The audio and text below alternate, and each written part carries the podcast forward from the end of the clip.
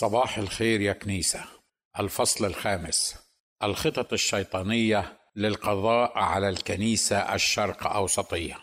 مما لا شك فيه أن هناك حقائق ومسلمات إلهية مسيحية روحية كتابية غير قابلة للزيادة أو الحذف أو التصليح والتعديل بأي شكل من الأشكال، مع أنها قابلة بالطبع للدراسة والفحص والتدقيق، واختلاف الرأي في طريقة تفسيرها وطريقة تطبيقها على الحياة المسيحية للفرد والجماعة والكنيسة ككل. من هذه المسلمات والحقائق وأهمها حقيقة وجود الكنيسة، وحقيقة أن الكنيسة هي الجسد الحي المتحرك والمرتحل على الأرض للسيد المسيح، وأن الكنيسة هي محفوظة وباقية ومضمونة ببقاء المسيح المكتوب عنه أنه حي إلى أبد الآبدين، وهو الذي وعد تبارك اسمه أن أبني كنيستي وأبواب الجحيم لن تقوى عليها، أي لا يمكن لأبواب الجحيم أن تقف أمامها عندما تقرر الكنيسة مهاجمتها وتحرير النفوس من قبضتها. وهذا معناه أن الكنيسة كجسد للمسيح الحي هي أقوى من كل قوات الشر الروحية في السماويات وعلى الأرض وتحت الأرض. لكن الحقيقة هي أنه بالرغم من صدق وفاعلية هذه الإعلانات الإلهية عن الكنيسة ومكانتها وقوتها، إلا أن هذه الوعود نفسها لخير دليل على وجود خطط شيطانية لمهاجمتها ولتدميرها ومحاولة القضاء عليها من قبل قوات الشر الروحية في السماويات إن أمكنها ذلك. ولا شك أن هذه الوعود هي التي تمسكت وافتخرت ورنمت وهللت بها الكنيسة الشرق أوسطية، لكنها للأسف تناست وتغافلت عن الجانب الآخر من الأمر، أي الخطط الشيطانية للقضاء على الكنيسة الشرق أوسطية. فكثيرا ما سمعنا عن النهضة المسيحية الروحية الآتية سريعا، والتي ستجتاح مصر والشرق الأوسط كله، وكأنه الربيع العربي المسيحي، وعن رد المسلوب والتعويض عن السنين التي أكلها الجراد، أو أنه سيأتي مشتهى الأمم، وغيرها من الشعارات والوعود البراقة التي يطلقها البعض من المسيحيين المخلصين من الإخوة أو الرعاة أو الكنائس في بداية كل عام، والتي تدغدغ مشاعر رواد كنائسهم،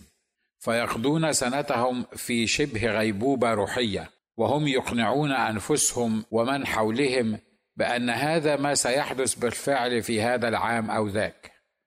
وفي نهاية العام،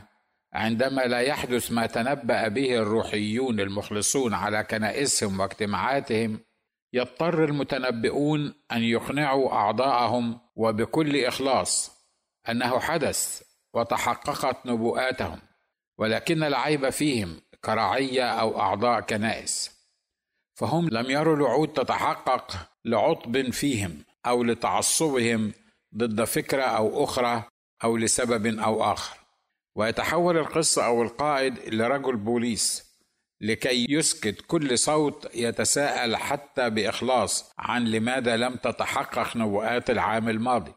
وكيف لنا أن نصدق نبوءات العام القادم إن لم تتحقق نبوءات العام الماضي؟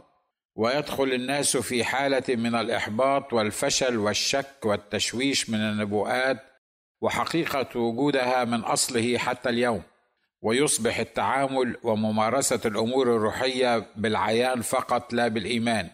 وفي بعض الأوقات يكون الويل لمن يعترض أو يواجه القائد أو القس بأن نبوءتك لم تتحقق للعام المنصرم، وبالرغم من علم التام واقتناع الكامل بكل ما جاء بالوحي المقدس عن الكنيسة ومكانتها ومكانها وقوتها وسلطانها وعظمتها وربها وعريسها المسيح يسوع تبارك اسمه، وكل الوعود والعهود المعطاة لها، إلا أنني أرى أن الكنيسة تعيش في حالة من الغيبوبة الدماغية الروحية، وكأنها مخدرة أو منومة تنويما مغناطيسيا روحيا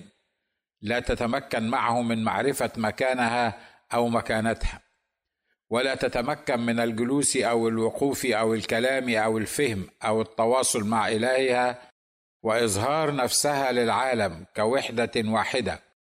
أو كمن هي بالحقيقة عروس ملك الملوك ورب الأرباب. ولست أظن أن الكنيسة كمجموع المسيحيين في الشرق الأوسط على اختلاف طوائفهم وتطلعاتهم وخلفياتهم ستفيق من هذه الغيبوبة الدماغية الروحية أبدا إلى أن يأتي المسيح ثانية. فلعل متى جاء ابن الإنسان يسوع المسيح يجد الإيمان على الأرض. والحقيقة أنه يبدو أن هناك كثيرا من التضارب والتناقض بين ما أكتبه عن الكنيسة في هذا المقال، فكيف تكون هذه صفاتها المجيدة وهذا هو مقامها السامي الفريد في المسيح، ويتفق هذا مع حالها من الغيبوبة الدماغية؟ كيف تكون جسد المسيح وفي الوقت نفسه مصابة بغيبوبة دماغية؟ كيف تكون لها القدرة على مشاركة الحياة التي في المسيح يسوع مع الآخرين، وكيف أنها لا تفيق على الإطلاق من غيبوبتها؟ وللإجابة على هذا السؤال وتوضيح الخطط الشيطانية للقضاء على الكنيسة الشرق أوسطية أقول أن هناك فرقا بين المقام الذي اشتراه لنا المسيح يسوع بموته وقيامته واستحقاقه للجلوس عن يمين العظمة في الأعالي، وبين حالنا نحن المؤمنين به والمولودين من الله ونحن نسير على الأرض. فلقد شهد الكتاب عن مقامنا أن العلي تبارك اسمه قد أقامنا مع المسيح وأجلسنا معه في السماويات، أي أن مقامنا في المسيح يسوع هو أننا نعيش في السماويات من الآن. أما حالنا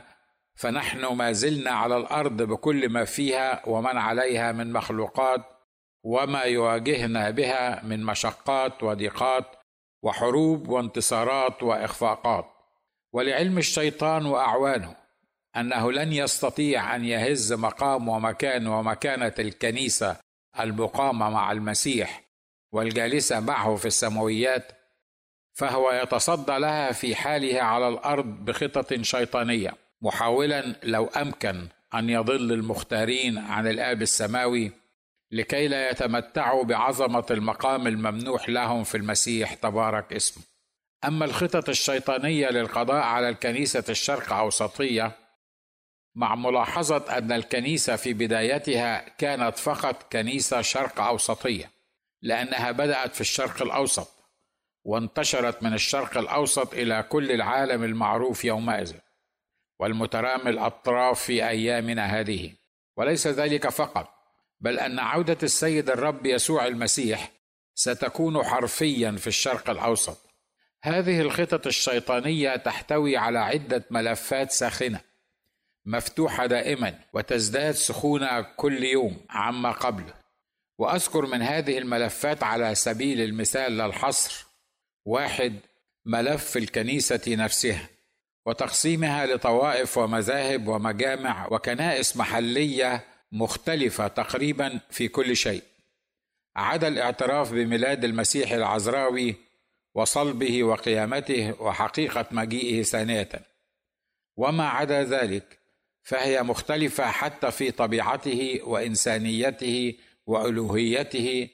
وزمن وكيفية مجيئه ثانية، وتفسير تعاليمه ونبوءاته كلها قد نالها الخلاف الكثير، حتى ضاعت متعة تطبيقها والإيمان بها والاستمتاع بنتائجها في خضم التفسيرات والمناقشات والمباحثات والخلافات والصراعات الدائرة حولها. والغريب أن كل منهم يعتقد أنه وحده على صواب،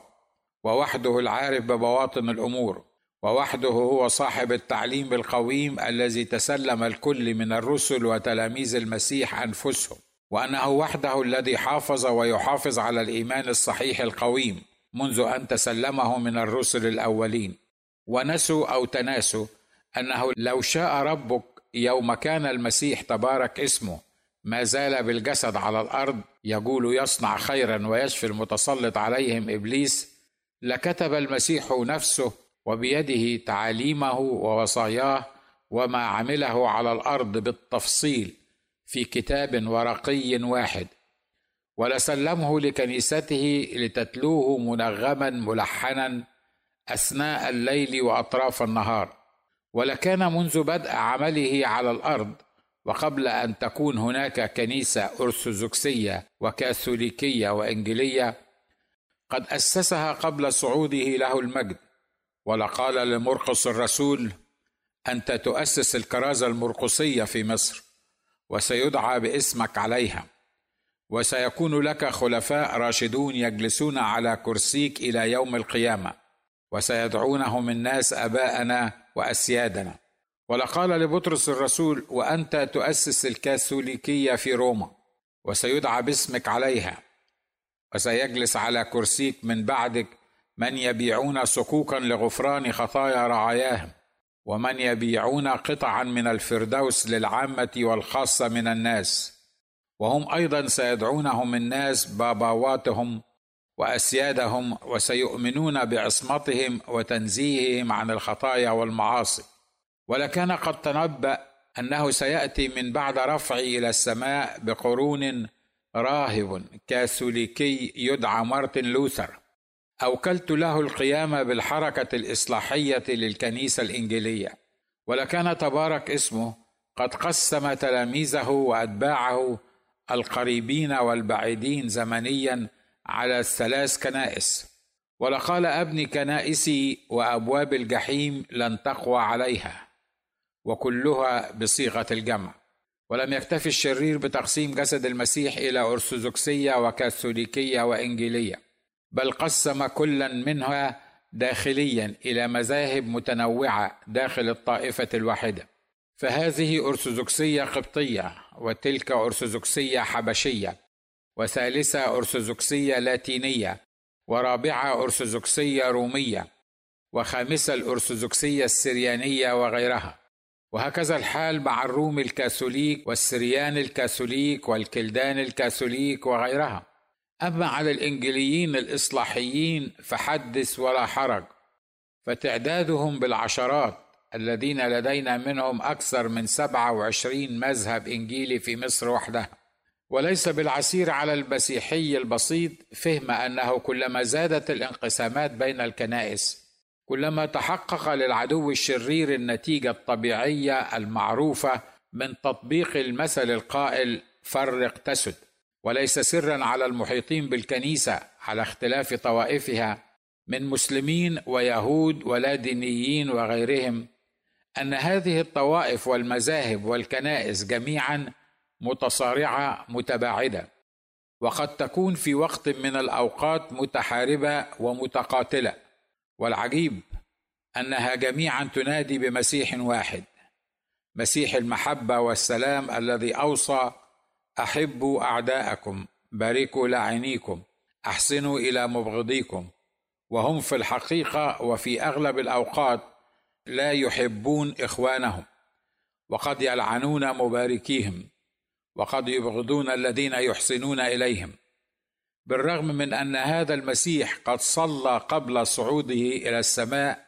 لأجل المؤمنين الحقيقيين باسمه، وطلب من الله الآب أن يكونوا هم واحد كما أنه هو تبارك اسمه والآب واحد. اثنين، ومن الخطط الشيطانية للقضاء على الكنيسة الشرق أوسطية خلق دين جديد في الشرق الأوسط غير دين المسيح، وبالتبعية غير دين الكنيسة. وهذا ليس سرا مخفيا عن أصحاب الدين الجديد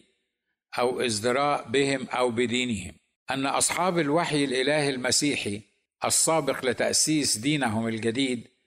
لا يعترفون بهم أو بكتابهم أو بدينهم أنهم من عند الله، تماما كما يفعل اليهود أصحاب الدين السابق لدينهم المسيحي. وهم يؤمنون أنه إذا أراد الوسواس الخناس أن يحارب دينا أو رب دين أو تعاليم مالك يوم الدين الروحية السماوية، لابد له أن يأتي بدين جديد،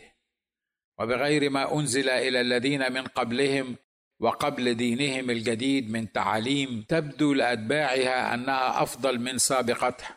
وأنهم خير أمة أخرجت للناس.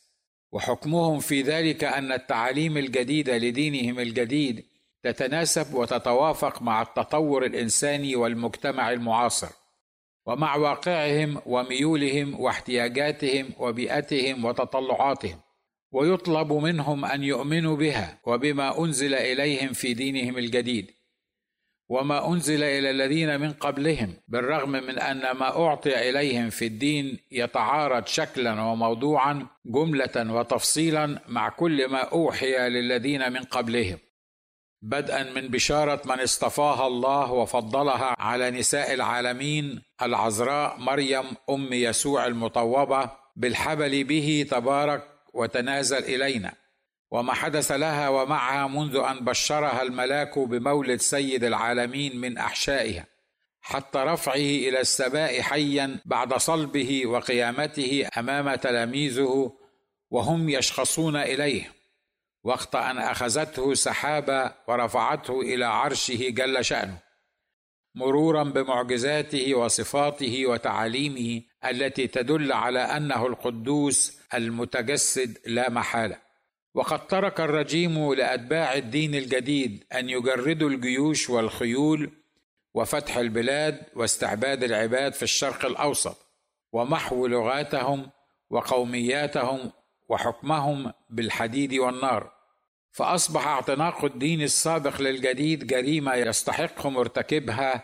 إما الموت أو ترك دينه والدخول في الدين الجديد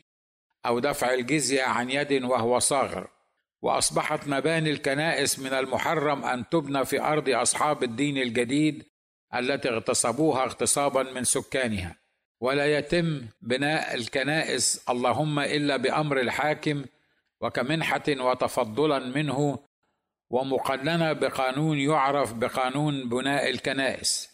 وقد نجحت هذه الخطة الشيطانية في إضعاف الكنيسة الشرق أوسطية وشغلها بمن سيدفع فاتورة استهلاكها للكهرباء، الكنيسة أم الدولة؟ وما هي صفات القباب الكنسية واتساع غرفة القربني؟ وتسببت في تشتيت تركيزها على إرساليتها العظمى بأن تذهب للعالم أجمع وتكرز بالإنجيل للخليقة كلها، مشاركة أخبارها السارة بأن هناك خلاصا وفرحا وسلاما في شخص المسيح وحده، وفيه الهروب من عذاب القبر والنار والبقاء في السماء مع الملائكة والقديسين الأبرار إلى أبد الآبدين. ثلاثة. أما الملف الثالث فهو ذلك الذي أطلقت عليه اسم ملف خلط التبن مع الحنطة،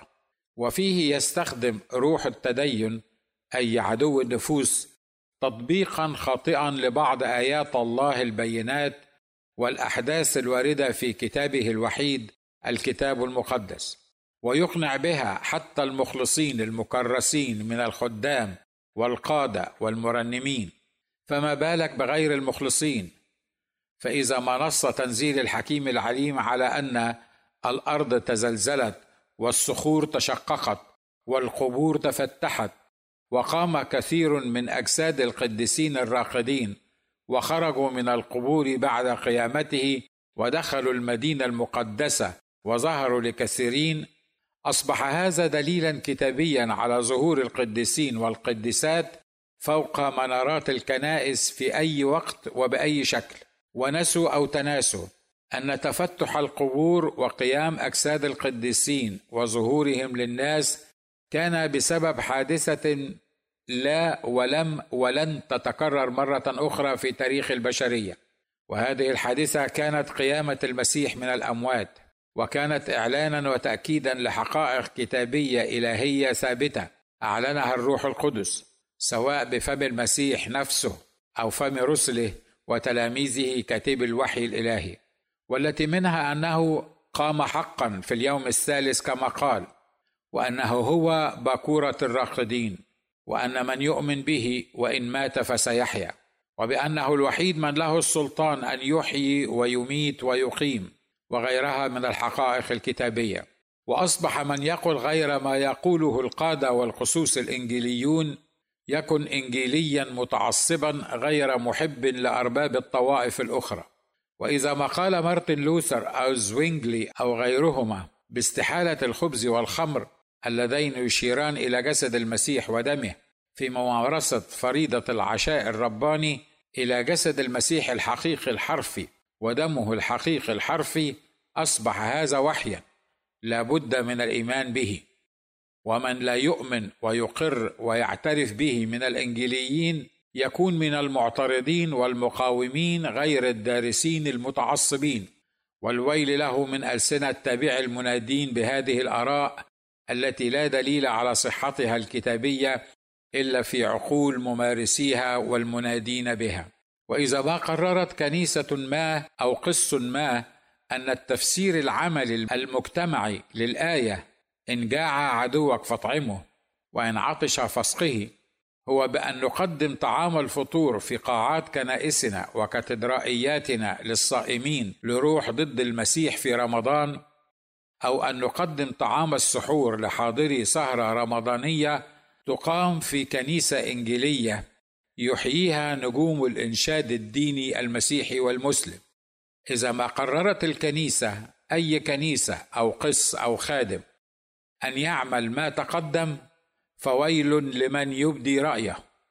وخاصة إذا كان رافضا مستنكرا لمثل هذه اللقاءات بين الأرواح المتصارعة والدائرة بينها حرب في السماويات